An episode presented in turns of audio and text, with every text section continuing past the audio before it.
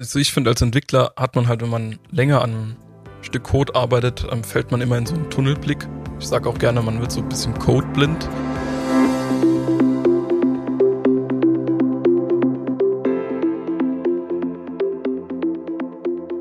Hallo und willkommen zurück zu unserem Podcast Informatiker erklären die Welt. Die heutige Folge dreht sich um fleckenlosen, staubfreien, blitzblanken Code. Consistec Softwareentwickler Dennis und Kevin beantworten Fragen zum Thema Clean Coding. Was bedeutet Code-Style? Warum ist dieser so wichtig? Wie sieht guter Code eigentlich aus und wie schreibt man diesen? Clean Coding, wie du als Entwickler deinen Arbeitsplatz sauber hältst. Viel Spaß beim Hören.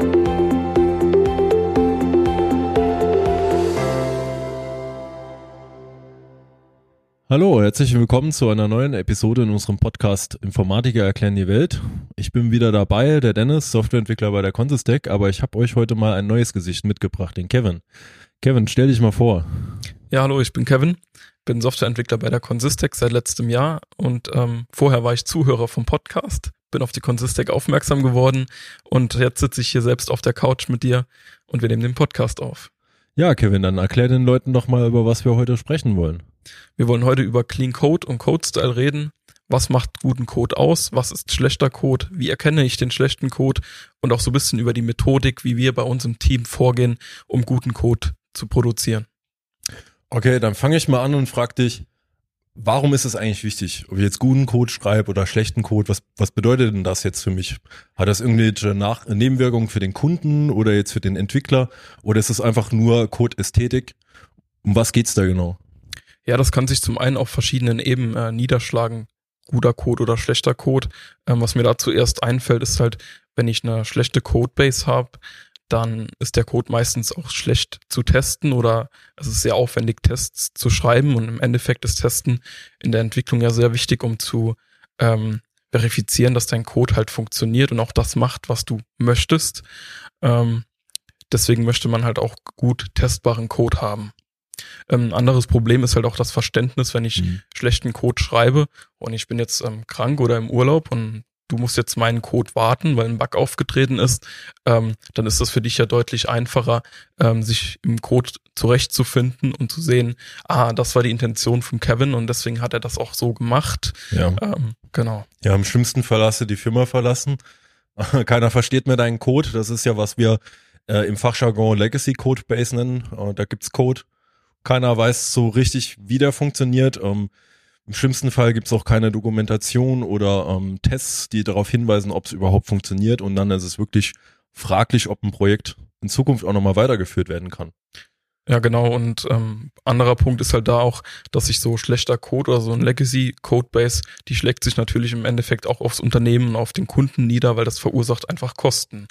Die Wartung und der Support ähm, werden dadurch teuer ähm, und neue Features umzusetzen, kostet mehr Zeit und somit natürlich auch dann mehr Geld den Kunden oder halt je nachdem die Firma, wenn sie dann etwas erneuern muss. Ja, ist glaube ich auch in dem Zusammenhang wichtig zu erwähnen, dass man versucht auch so wenig Code wie möglich zu schreiben, weil je mehr Code ich habe, desto mehr potenzielle Probleme habe ich auch im Code. Um, ähm, und dann kann es halt sein, dass der Kunde sich meldet und irgendetwas geht nicht. Um, ähm, also ich versuche, wenn ich ähm, Code verbessere, wir nennen das dann Refactoring, versuchen wir heute auch immer den Code ein bisschen zu reduzieren, weil das dann auch einfacher ist für den äh, Programmierer, das Ganze zu überblicken. Ja, da sind ja schon mal einige äh, Punkte, die schon mal plausibel machen, warum das so interessant ist, wirklich clean Code zu schreiben. Ähm, jetzt würde ich mal gerne fragen, wann hast denn du das letzte Mal schlechten Code geschrieben? Kannst du dich daran erinnern? Ja, da muss ich erstmal nachdenken, was mir da so einfällt. Ist natürlich jetzt eine, eine raffinierte Frage von dir. Ähm, ja, ich kann mich da an eine Situation tatsächlich erinnern, da ähm, wollte ich einfach eine einfache Hilfsmethode mir schreiben, die einfach mhm. äh, eine Auswertung macht von Variablen und mir ein Boolean zurückgibt. Und irgendwann ist mir aufgefallen, ja, die verhält sich gar nicht so, wie ich das dachte. Und eigentlich dachte ich, die ist ja trivial, die Funktion. Und dann ähm, habe ich gedacht, okay, die verhält sich nicht so, wie ich es gern hätte ähm, ich schreibe jetzt erstmal mir einen Test mit meinen ganzen äh, Testfällen und schaue, wie soll sich die Funktion verhalten, teste die Funktion, dann habe ich gesehen, ah ja, die wird hier an zwei, drei Stellen rot, habe mir das nochmal genauer angeschaut, genauer Gedanken gemacht und konnte die Funktion dann auch anpassen. Dann hat sie hinterher auch so äh, funktioniert, wie ich das gerne hätte. Hm. Ähm, wann hast denn du das letzte Mal schlechten Code geschrieben? Ja, das ist tatsächlich nur zwei Wochen her. Ähm, eine Kollegin von uns, die Kim, die ich jetzt hier auch mal begrüße, ähm, die hat ein Review gemacht von, äh, von einem Code, den ich geschrieben habe. Da habe ich einen relativ umfangreichen äh, Test geschrieben. Und ähm, beim Schreiben vom Test habe ich einfach festgestellt, ah, da gibt's so verschiedene ähm, Eingabeparameter von Tests. Ne? Das könnte mal eine Funktion sein, das könnte mal ein Objekt sein. Und dann habe ich ähm, die Testbasis habe ich immer weiter ausgebaut. Ähm, dann wurde äh, dieser Test, äh, diese Testparameterklasse immer komplexer. Da gab es generische Typen, dann noch einen zweiten, noch einen dritten. Und das wurde alles relativ kompliziert. Hat nachher super funktioniert. Ne? Kim hat auch gesagt, ne, funktioniert im Review, ähm, weiß halt nicht wie. Und äh, dann bin ich dann da aber auch nochmal in die Sache rangegangen, habe das dann refactored und habe dann halt lieber verschiedene Testklassen gemacht, so dass man das nachher auch einfach besser nachvollziehen kann. Weil jemand anderes äh, möchte vielleicht in Zukunft da nochmal einen Test schreiben, der muss dann verstehen, wie das genau funktioniert oder auch ich. Wenn ich jetzt in, in zehn Wochen habe ich das nicht mehr genauso im Kopf, wie das ging und dann muss ich selber nochmal ein bisschen gucken, ne, wie das funktioniert hat. Ja, Kevin, jetzt haben wir ja so ein bisschen schon äh, drüber geredet, äh, was wir da so verbockt haben. Ähm, ist natürlich die Frage, ähm, wie sieht eigentlich guter Code aus? Also wie schreibe ich jetzt guter Code? Auf was muss ich da achten? Ja, das kommt zum einen ja immer auch auf die ähm, Programmiersprache an, die wir verwenden, ähm, weil die Programmiersprachen verfolgen halt unterschiedliche Paradigmen, haben andere Syntax und auch einen anderen Syntaktik-Sugar, der es dir einfach macht, ähm, Code zu schreiben. Ähm, genau, aber grundlegend kann man da ja auch einfach sagen, ähm, wenn ich in einer Firma arbeite und eine bestimmte so äh, Programmiersprache nutze, dann kann ich mir auch immer Best Practices anschauen und wie machen denn andere das? Ne? Wie machen denn zum Beispiel auch ähm, große Unternehmen das? Wie schreiben die ihren Code? Ähm, Gibt es da irgendwelche Lessons learned? Was, was kann ich einfach hm. prinzipiell schon mal gut machen, wenn ich Code schreibe? Also wenn man es jetzt mal so runterbricht, wenn man jetzt einen Extremfall nimmt, ne, eine Sprache wie Java, die ist sehr stark objektorientiert, da programmiere ich natürlich auch sehr stark objektorientierter Code. Wenn ich jetzt zum Beispiel Python nehme, was eine Skriptsprache ist, ist da so ein bisschen laissez-fairer, sagt man, glaube ich. Ähm, da kann ich vielleicht auch ähm, eher funktionalen Code schreiben. Und das hat natürlich auch eine Auswirkung. Da schreibt die Python-Community natürlich anderen Code. Die haben andere Code-Ideale als jetzt zum Beispiel die Java-Community.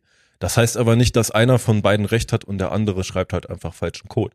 Es ist einfach idiomatischer Code, um Python vielleicht anders zu schreiben als in Java. Und die zweite Komponente ist natürlich, wenn ich jetzt ähm, als Entwickler, du, du kennst das ja, in eine Firma reingehe, dann haben die meistens auch so einen gewissen Code-Style. Ja? Gewisse äh, Sachen, wie schreibt man Conditions zum Beispiel, ähm, wie rückt man das ein, das sind vielleicht Details, aber das sind Sachen, das sollte man vorab mit den Kollegen, wo man jetzt dazugekommen ist, mal abklären, um dann halt einfach zu wissen, ähm, wie schreibe ich den Code am besten, dass man da so eine gewisse Konsistenz halt einfach drin hat. Ja, aber wie du gesagt hast, es gibt natürlich äh, trotzdem auch so ein paar objektive, ähm, ich sag jetzt einfach mal Richtlinien, wie man guten Code schreibt. Und das setzt sich jetzt über mehrere Programmiersprachen hinweg und ähm, da wollen wir auch heute mal drauf eingehen. Dann leg mal los, Kevin. Was fällt dir da so als erstes ein? Zum einen fällt mir da halt ein, ähm, wenn wir uns gerade Methodennamen und ähm, Variablennamen betrachten, ähm, da ist es dann natürlich schon immer sinnvoll, kurze Namen zu wählen, aber die sollten halt auch immer aussagekräftig sein. Also so eine Variable sollte nicht ähm, x heißen, sondern sollte einen aussagekräftigen Namen haben, wo der Entwickler, der da mal drüber liest, ähm, einfach auch weiß, für was steht die Variable. Mhm. Und im Fall einer, einer Methode oder Funktion sollte man halt schon am Namen erkennen können, was ist dann hier der Input zum Beispiel, was ist der Output der Funktion. Ähm, weil am Ende des Tages sind wir Entwickler ja größtenteils damit beschäftigt, Code zu lesen, anderen mhm. Code zu lesen und nur ein Bruchteil eigentlich damit beschäftigt, selbst Code zu schreiben. Genau. Vielleicht ja. auch so ein bisschen im Kopf das Umdenken, dass, äh, dass es nicht Code und Dokumentation gibt, sondern der Code oft halt auch selber sich dokumentiert. Wenn ich jetzt gute Methoden und Variablennamen nehme, da muss ich da nicht noch extra Dokumentation schreiben, weil das sich schon selbst erklärt. Und das ist für uns als Entwickler natürlich viel einfacher, wenn wir nicht noch erstmal das Handbuch dazu nehmen müssen, sondern direkt anhand vom Code sehen, was passiert da eigentlich. Genau, also ähm, sollte man trotzdem nicht vergessen, dass Dokumentation halt auch immer wichtig ist. Ne? Also es gibt durchaus Fälle, wo man vielleicht auch mal eine Methode oder eine Klasse besser dokumentiert, weil man sagt, okay, ich hatte hier vielleicht eine eine Intention dahinter, warum ich es jetzt gerade so gelöst habe, dann kann man sowas auch gerne mal vermerken, damit der, der drüber liest, einfach die Intention versteht. Aber wenn man halt ähm, die Namen äh, ordentlich wählt und die Funktionen klein hält, dann ist der Code eigentlich schon seine eigene Dokumentation. Ja, ich sehe halt gerade bei, ähm, bei Kollegen, die jetzt ganz frisch sind und anfangen, sehe ich immer so dieses, was wir immer Captain Obvious Kommentare nennen. Ne? Da gibt's dann eine Methode, die heißt Execute Command und da drüber steht ein Docstring, der sagt Executes the Command. Ne? Also da, da bringt dir der Docstring einfach nichts. Das heißt ja nicht, dass du, nur weil Dokumentation wichtig ist, dass du bei für jede Methode unbedingt einen Docstring haben musst. Manchmal ist das einfach auch schon direkt erklärend, ja, was es tut. Ähm, manchmal muss man auch nicht erklären, was die Methode tut, sondern halt irgendwelche Seiteneffekte, mit denen man gar nicht rechnet. Ich habe da eine Methode, die schreibt auf einmal irgendeine JSON-Datei noch aufs Filesystem. Ja. Dann ist es natürlich cool, wenn ich oben im Docstring sage, ja, dass die Methode das halt auch macht. Ja. Genau. Ähm, du hast schon Methoden angesprochen, ähm, die Benennung, ne, das ist natürlich ein sehr wichtiger Punkt. Ähm, aber was ja auch wichtig ist, wie schreibe ich Methoden? Ne? Äh, schreibe ich jetzt Methoden idealerweise mit 500 Zeilen, 300 Zeilen, vielleicht nur 10? Was ist denn da so deine Ansicht? Ähm, ja, was man da oft auch äh, so in der Literatur oder was man oft hört oder gesagt wird, ist ja immer dieses klassische, ähm, eine Funktion oder Methode sollte genau eine Sache machen. Ne? Hm. Ähm, das aber ja immer für einen Entwickler, der erst anfängt, sage ich mal, oder wenn man startet im Beruf, ist halt die Sache, ja, was ist denn immer diese eine genau, Sache, ja. ne? Wie, wie grenze ich das denn ein? Ähm, das ist immer gar nicht so einfach zu ähm, festzulegen. Ja, Kevin, du hast gesagt, Methoden sollen äh, eine Sache machen und die sollen sie gut machen. Das wollen wir jetzt natürlich jetzt mal ein bisschen konkreter erklären. Das ist natürlich sehr abstrakt. Ähm, also der Grundgedanke ist, ähm, ich hole eine relativ große Methode, die halt relativ viel tun soll und ich staffel das. Also ich breche diese Methode in mehrere kleinere Methoden auf und meine große Methode ruft dann die Hilfsmethoden auf. Und jede Hilfsmethode hat dann so einen kleinen Teil von der Gesamtverantwortung. Die macht halt nur einen kleinen Teil und nicht das Ganze. Und wenn ich das clever mache, dann habe ich zum einen halt eine Hierarchie. Da gibt's halt Methoden, die in der Hierarchie ein bisschen höher sind, die benutzen dann Hilfsmethoden. Und dann gibt's halt Methoden, die ein bisschen äh, tiefer in der Hierarchie sind, die machen dann konkrete Sachen. Ne? Ähm, vielleicht willst du da mal so ein Beispiel ähm, bringen, damit man es noch ein bisschen veranschaulichen kann. Genau, da können wir uns ja erstmal abstrakt vorstellen, was wir in der Informatik ja oft haben beim Programmieren, dass wir irgendwie so eine Server-Kommunikation haben. Also wir haben einen Client und der will halt mit dem Server reden, die wollen kommunizieren. Also muss der Client ja auch eine Funktionalität haben, eine Funktion haben, wie er den Server ansprechen kann. Ähm, genau, und dafür benötigt man dann ja auch verschiedene Sachen, so sowas wie zum Beispiel die Adresse und ähm, gerade wenn wir jetzt hier bei einem HTTP-Protokoll sind, brauchen wir ja auch einen Header, ja. in dem bestimmte Metainformationen gesetzt werden und wir haben natürlich auch noch unsere eigentliche Nachricht, unsere Message, die im Body ist und da muss das Ganze ja auch ähm, versendet werden. Das Versendet, Versenden funktioniert dann ja schon wieder eher Low-Level über das Protokoll. Genau. Und jetzt könnten wir natürlich hingehen, wie du schon gesagt hast, wir haben eine Funktion, eine Funktion mit 100, 200 Zeilen und die macht alles. Die geht hin und die mhm. ähm, setzt halt die Header, die setzt den Body, kümmert sich um alles, ähm, versendet das Ganze, empfängt das Ganze, packt die Antwort vielleicht auch aus ähm, und dann wird das alles recht schnell unübersichtlich. Und da müssen wir halt einfach hingehen und müssen das Ganze aufsplitten, quasi so nach so einem Teile- und Herrscheprinzip in kleine Funktionen packen, in Hilfsfunktionen. Dann haben wir vielleicht einfach eine Funktion, die uns unseren Header zusammenbaut, ähm, wir haben eine Funktion, die uns den Body zusammenbaut und nochmal eine Funktion, die den eigentlichen Request absetzt und auch noch wieder eine Funktion, die mit dem Response umgehen kann. Und wenn wir das halt zum Beispiel jetzt in diese vier Teile unterteilt haben ähm, und wir schauen uns das Ganze an, dann können wir direkt sehen, was passiert denn in unserer eigentlichen hm. übergeordneten Funktion. Ne? Wir haben halt das Zusammenbauen, das Versenden und das Empfangen wenn wir jetzt genauer wissen wollen, wie das Ganze funktioniert, dann schauen wir wieder in die einzelnen Funktionen rein ja. und sehen dort, wie es denn dort funktioniert. Wie funktioniert es denn dann Low-Level? Also du hast dann so ein bisschen die Hierarchie, ne? Du hast Top-Level, dann diese Methode, die soll halt ähm, die ganze, den ganzen Request zum Server senden, also vielleicht um das nochmal aufzufangen. Wir haben auf der anderen Seite den Client, zum Beispiel deinen Computer, auf der anderen Seite haben wir einen Server, der steht jetzt irgendwo äh, im Rechenzentrum drumrum und wir benutzen so ein Protokoll wie HTTP, das äh, sagt im Prinzip, wie so eine Kommunikation genau stattfindet und was der Client dann macht, ist, der macht halt einen Request, der muss natürlich vorbereitet werden und sendet das dann übers Internet zum Server. Und der Server schickt dann nochmal was zurück. Und jetzt hast du dann schon identifiziert, um das zu machen auf der Client-Seite, müssen wir halt verschiedene Sachen machen. Ne? Den Header äh, zusammenbasteln, der enthält so ein bisschen Metainformationen. Ähm, wir müssen eine Verbindung zum Server aufmachen, wir müssen das senden, wir empfangen nochmal eine Response, nennen wir das, und müssen da halt auch nochmal ein bisschen ähm, die Response bearbeiten. Ne? Ähm, genau. Und die Idee ist halt, dass ich halt Top-Level natürlich dann diese Methode habe, Send Request to Server zum Beispiel. Aber diese Send Request to Server, die benutzt Hilfsmethoden, nämlich die Methode, um den Header vorzubereiten, die Methode, um die Verbindung aufzumachen, äh, einen Request zu senden und das äh, die Response auszulesen. Und jetzt kann ich als ähm, Entwickler zum Beispiel sagen, ähm, ich bin jetzt gerade irgendwie ein Problem am Analysieren und ich vermute, dass das Problem mit dem Header zusammenhängt. Dann kann ich halt reingucken in die Send Request Methode und sehe dann, okay, hier werden diese vier Methoden ähm, aufgerufen. Ähm, ich will aber jetzt wissen, wie das ähm, mit dem Header passiert. Ne? Ich gehe jetzt in die Prepare Header Methode. Also ähm, es erleichtert dir im Prinzip auch die Navigation durch den Code, wenn du das so ein bisschen runterbrechst. Im Vergleich, du könntest natürlich ähm, es hält dich keiner davon ab, alles in einer Methode zu machen. Ne? Du könntest in der Send Request Methode alles auf einmal machen, stehen dann da 400 Zeilen Code drin, aber dann musst du den ganzen Code von der Methode lesen, um halt zu verstehen, wo diese Header gesetzt werden. Und wenn du es dir schön aufteilst und eine schöne Hierarchie hast, dann kannst du dir halt genau die Segmente angucken, die für dich jetzt eigentlich interessant sind. Und das ist auch einer der Gründe, warum es wichtig ist, guten Code zu schreiben weil es auch einfach in der Zukunft äh, dazu führt, dass wir effektiver sind, dass wir schneller entwickeln können, dass wir Fehler besser analysieren können, weil die Navigation durch den Code halt deutlich einfacher wird. Ein anderer Punkt, Dennis, der mir da noch einfällt, bei, wenn wir über schlechten Code reden, ist es gerade sowas wie ähm, die Parameter von einer Funktion. Ja. Ähm, da können wir auch gern mal drüber reden, wie viele Parameter wir da so verwenden und was da die Vor- oder Nachteile sind. Ne? Ja, da kann man vielleicht mal deinen äh, dein Beispiel, ne, was du ge gesagt hast mit der Hilfsmethode am Anfang, ähm, wo du ganz viele Parameter hattest und gemerkt hast, oh, die tut ja nicht das, was sie soll. Da ist ja dieses klassische Beispiel, ich habe eine Methode, da fange ich an, die hat so eine Funktionalität und dann kommt ein neues Feature dazu und dann packen wir einfach noch so eine Fleck äh, als Parameter mit in die Methode und dann gucke ich dann auf die Fleck, war die jetzt true oder false und dann verhält sich die Methode anders. Und dann kommt noch eine zweite Flag dazu und eine dritte.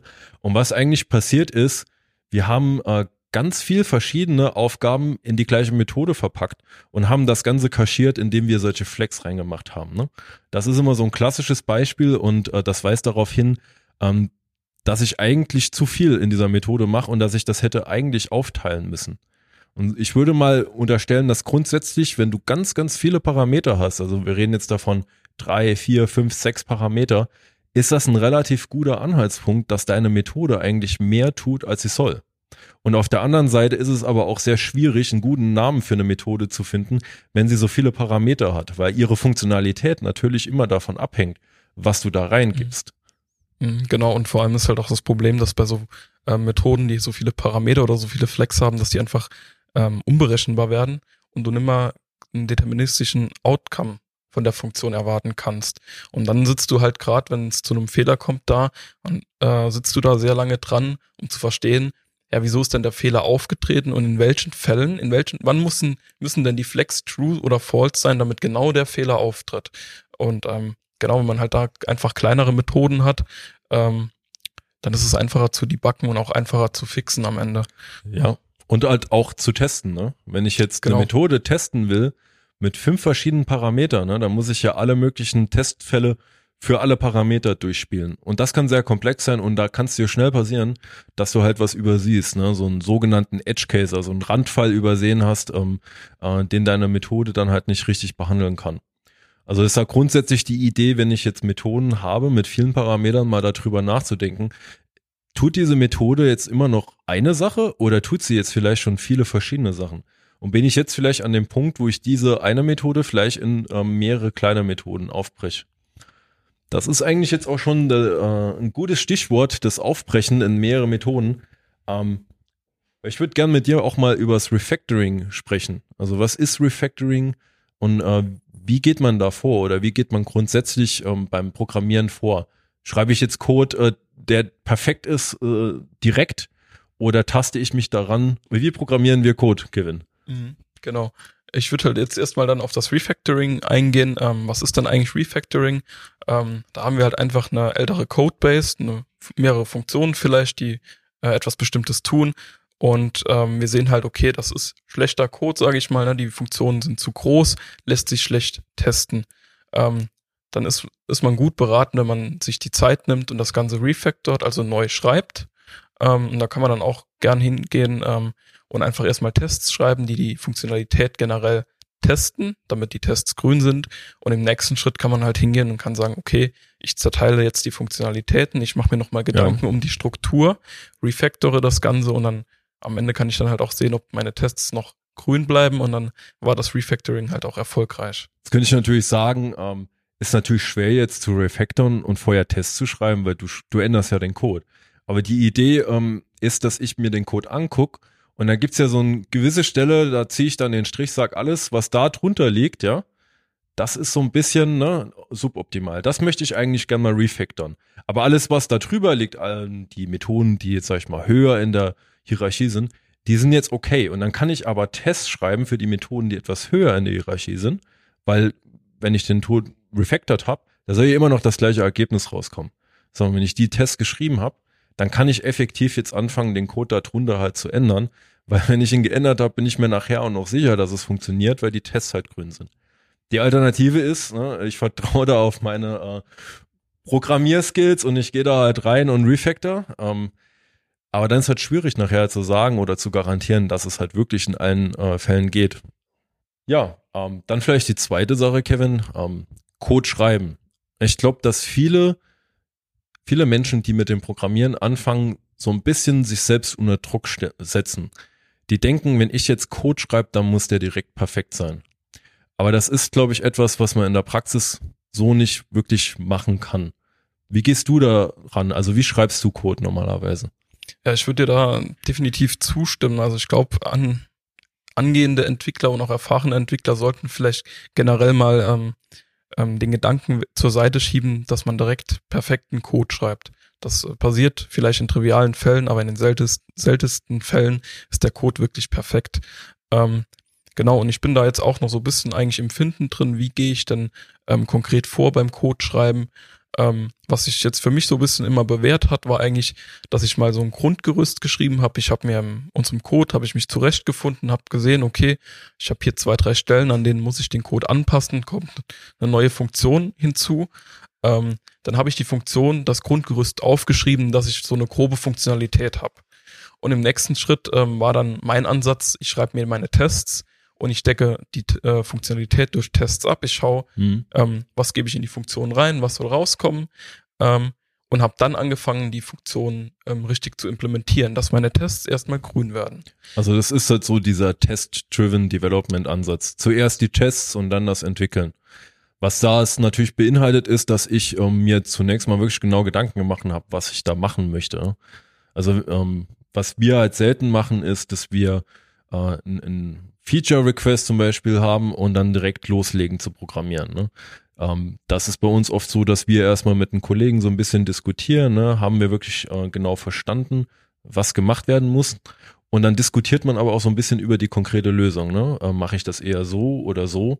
Weil je früher man quasi ähm, diese Missverständnisse aus dem Weg räumt, bevor man angefangen hat zu programmieren, desto einfacher lässt sich das noch ändern. Wenn ich jetzt erstmal äh, 2000 Zeilen Code geschrieben habe und gemerkt habe, dass der Plan nicht so aufgeht, wie ich mir das überlegt habe, äh, dann muss ich alles nochmal löschen, nochmal von vorne anfangen. Also ist erstmal dieser Findungsprozess, was möchte ich da eigentlich genau machen?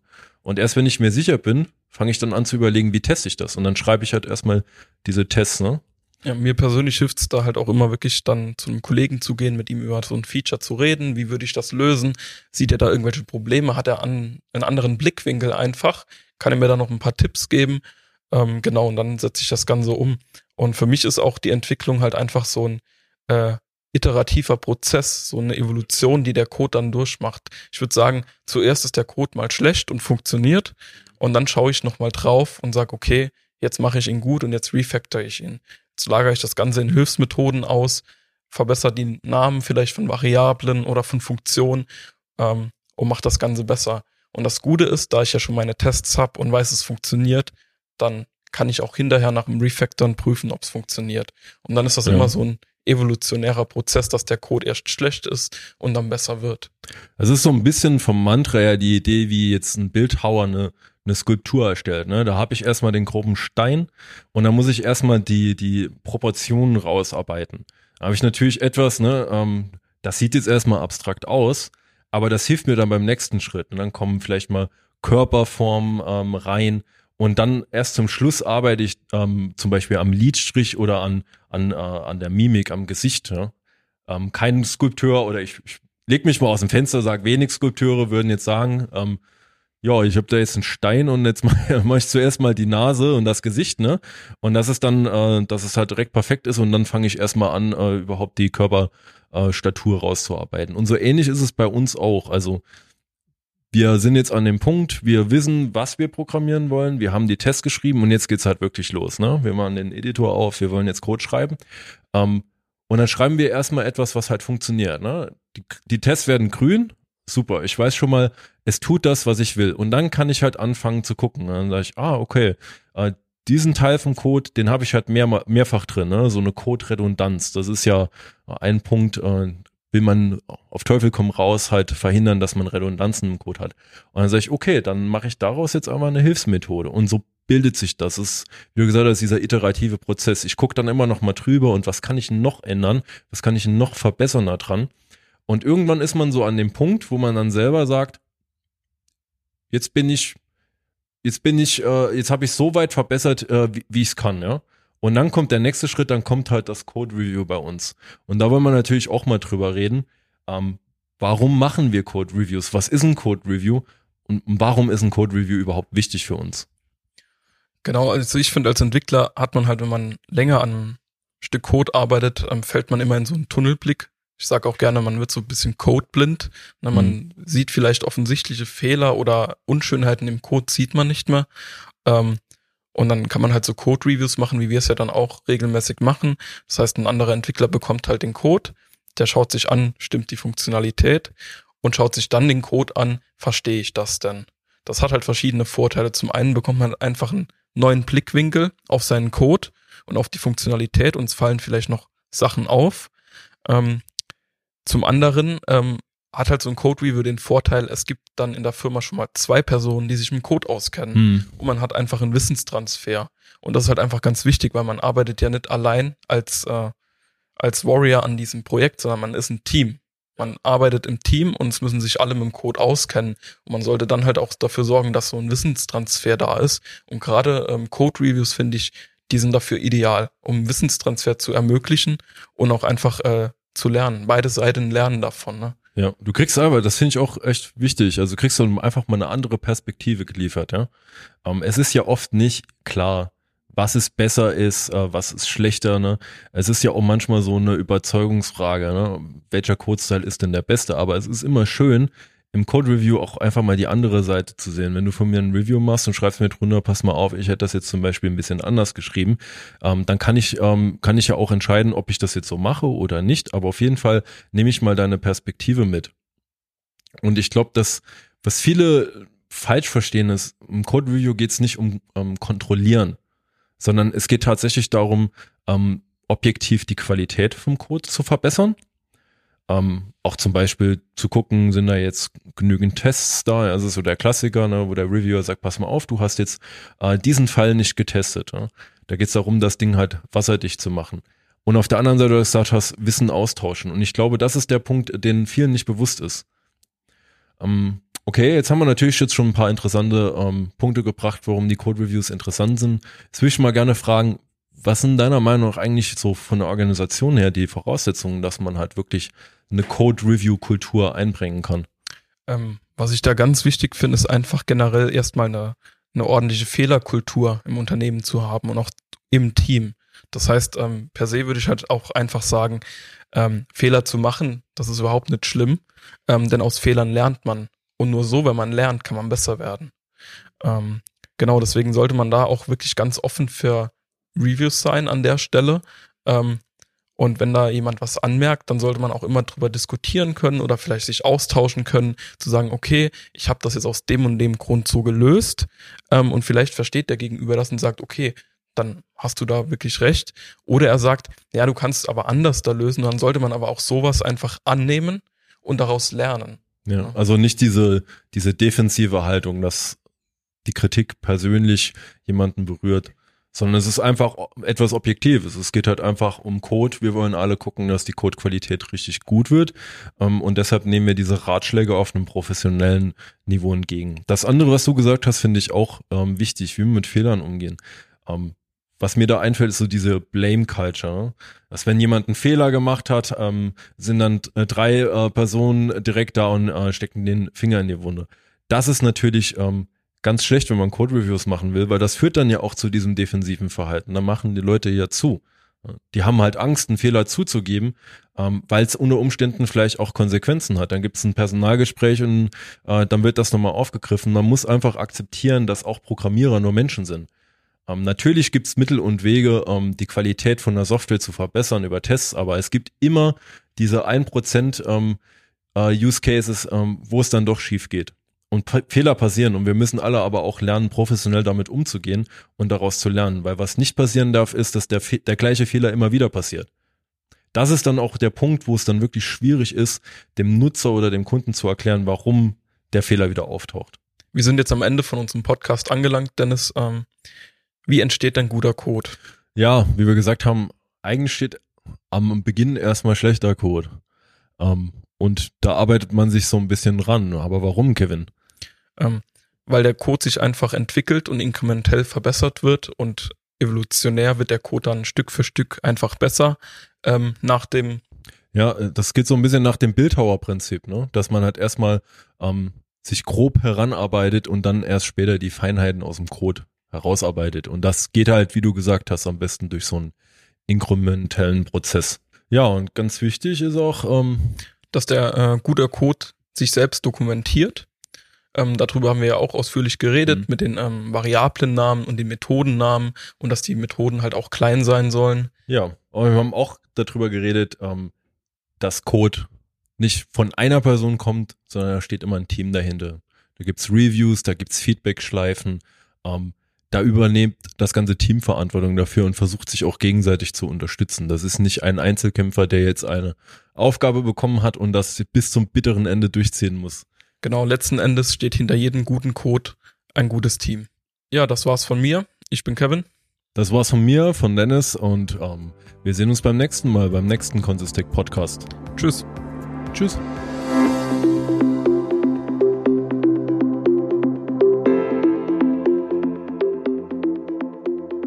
Das war's schon wieder von uns. Wir hoffen, die heutige Folge hat euch erfreut und dass wir euch das Thema Clean Coding etwas näher bringen konnten. Weiterführende Links zur aktuellen Folge findet ihr in den Show Notes. Und wenn ihr euch für die wunderbare Welt der Softwareentwicklung interessiert, freuen wir uns natürlich, wenn ihr uns abonniert. Unsere nächste Folge findet ihr ab 5. Mai auf all unseren Podcast-Kanälen. Bis dahin eine sonnige Zeit und bleibt gesund.